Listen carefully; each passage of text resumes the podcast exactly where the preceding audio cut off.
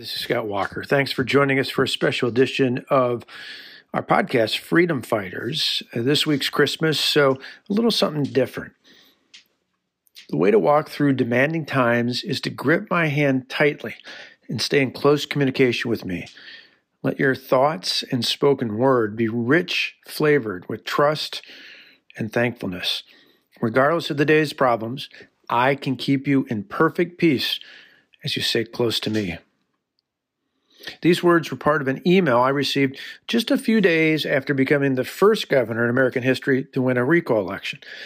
See, at the time, a friend had, had read this devotional on the day before that recall election, and he thought it would be a good reminder to me had I, I lost the election. Reading the email a few days later, I was thankful that it didn't seem to apply to me. Still, I took a closer look at the words and specifically the typeface on the attachment. It seemed familiar. You see, it looked just like the book Tonette and I read each morning, so I picked up our copy of Jesus Calling and turned to June 4th. Sure enough, it matched. It was from that reading. You see, I'd missed the, the devotional reading that particular day. It was the day before the recall election, and I was on a bus tour traveling around the state of Wisconsin. Had forgotten to bring my copy with me. As I looked at the words, it was clear to me it would have been a powerful message, particularly if we lost the election. Thankfully, I thought, it just didn't seem to apply to me. I didn't give it another thought until later at the end of the week. That's when we received another interesting email. This time it was at my office in the state capitol. My assistant, who'd been with me for nearly 20 years, came in and told me that she thought I really needed to read the email that had come into the general account. The note came from a woman who wrote to me about her brother, Pat. He and his family had, had met me the Sunday before the recall election at what we call a dairy breakfast. You see, in June, it's actually quite an extraordinary thing. Every weekend, there's counties all across the state that hold breakfast on the farm events during Dairy Month. Uh, so this dairy breakfast was up in Marathon County. I remember it vividly. It was in a small town called Brokaw. And I had come there that Sunday morning with a couple of friends traveling around the state and really enjoyed the time there. Each of these breakfasts uh, typically have thousands of people. Uh, they often have pancakes or bacon and eggs and plenty of cheese and milk and ice cream and other dairy products. And so that particular Sunday was the Sunday before the recall election. Her brother, Pat, had, had been eating pancakes at the breakfast when they'd heard that we had arrived. And as it turned out, he was a big supporter. So they got up with their entire family to come meet us by where the truck pulled up by the barn. After greeting me, she said that Pat had told his family that he was really looking forward to casting a vote for me two days later on election day. So I read this. I thought, well, what a wonderful email. Little did I know how dramatically the story would change. Pat's sister went on to tell me that he got up early on that Monday morning, the day after we had met at the dairy breakfast. He got up early, really early, to milk his cows with his 13 year old son. Then came the shocker. Pat fell over that morning and died of a heart attack at the dear age of 53. My jaw dropped. According to the message, Pat stressed to his family how important it was for, for them to vote for me in the recall election. So amazingly, despite their obvious grief, Pat's wife and their other two children, who are both adults, honored his memory by casting a ballot that Tuesday. How unbelievably remarkable. I was so touched by this email. Pat's sister concluded by making a simple request. She asked if uh, if I could somehow send a note of condolences to his widow, her sister in law. So that's how it got to me. My my assistant had read the email in the general account and she was ready. She actually literally came into me with a, a condolence note that she had ready with their address.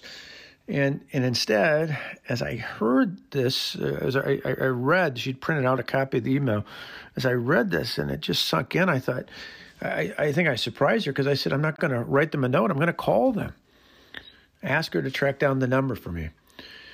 Well, I, I called. In fact, I waited until I got home. It was near the end of the day, so I took the email copy with me and I went back to the residence. And I remember vividly where it was. I was calling, looking out at the circular driveway out in front, and Pat's older daughter answered the phone when I called. I explained who I was and expressed my condolences to her. Then I asked for her mother. Not surprisingly, she was in the barn. I, I would imagine probably trying to figure out how in the world she was going to handle milking all these cows. The daughter told me to hold, and they went and got her in the barn. And when she got on the line, uh, I told her about how we got connected, the wonderful email from her sister in law. I expressed my sincere sympathy to her and her family.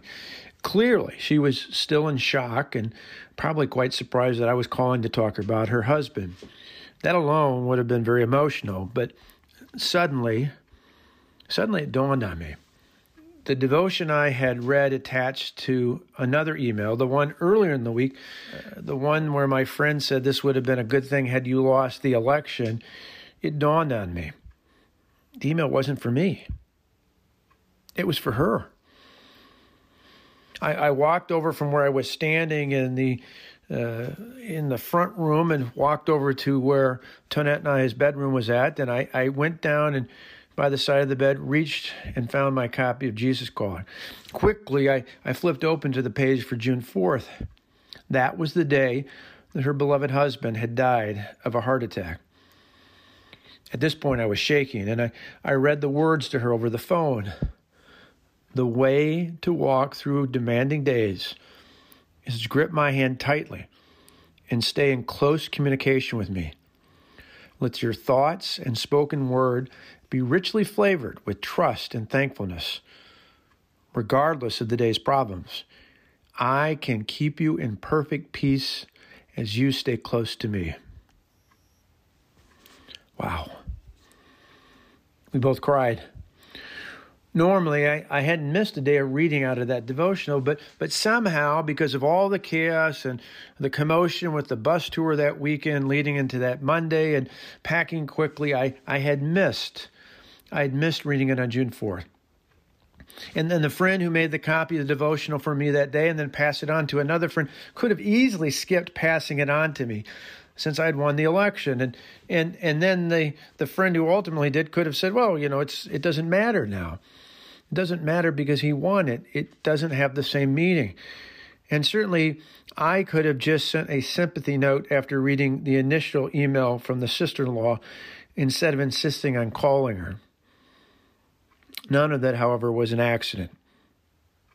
It was God's providence. This may not seem like much of a Christmas story, but to me, it is such a vivid reminder, a vivid reminder of the importance to listening to what God calls us to do. What a powerful reminder that God loves us so much, so very much, that He gave His one and only Son to this world, to you and to me and to all of us. This, more than any other gift we receive or give, on Christmas Day. This is the most important gift we celebrate each Christmas. Now, more than ever, with the challenges of a global pandemic, feeling joyful might seem a bit difficult this year. With the pain, the suffering, the panic, and the anxiety, it may seem hard to feel Christmas joy. But it's important to remember the words that Christ gave to his disciples near the, the very end of his time here on earth. He said to them, I have told you these things so that in me you may have peace. In this world you will have trouble, but take heart. I have overcome the world. Let us take comfort in the words of Jesus, not only now, but in the coming year and beyond. And let us be open to God's providence during this Christmas holidays time and, and really throughout the next year and beyond. My family to yours, I wish you a Merry Christmas and a very happy and healthy New Year. And I encourage you to be open to God's providence now and forevermore into the future.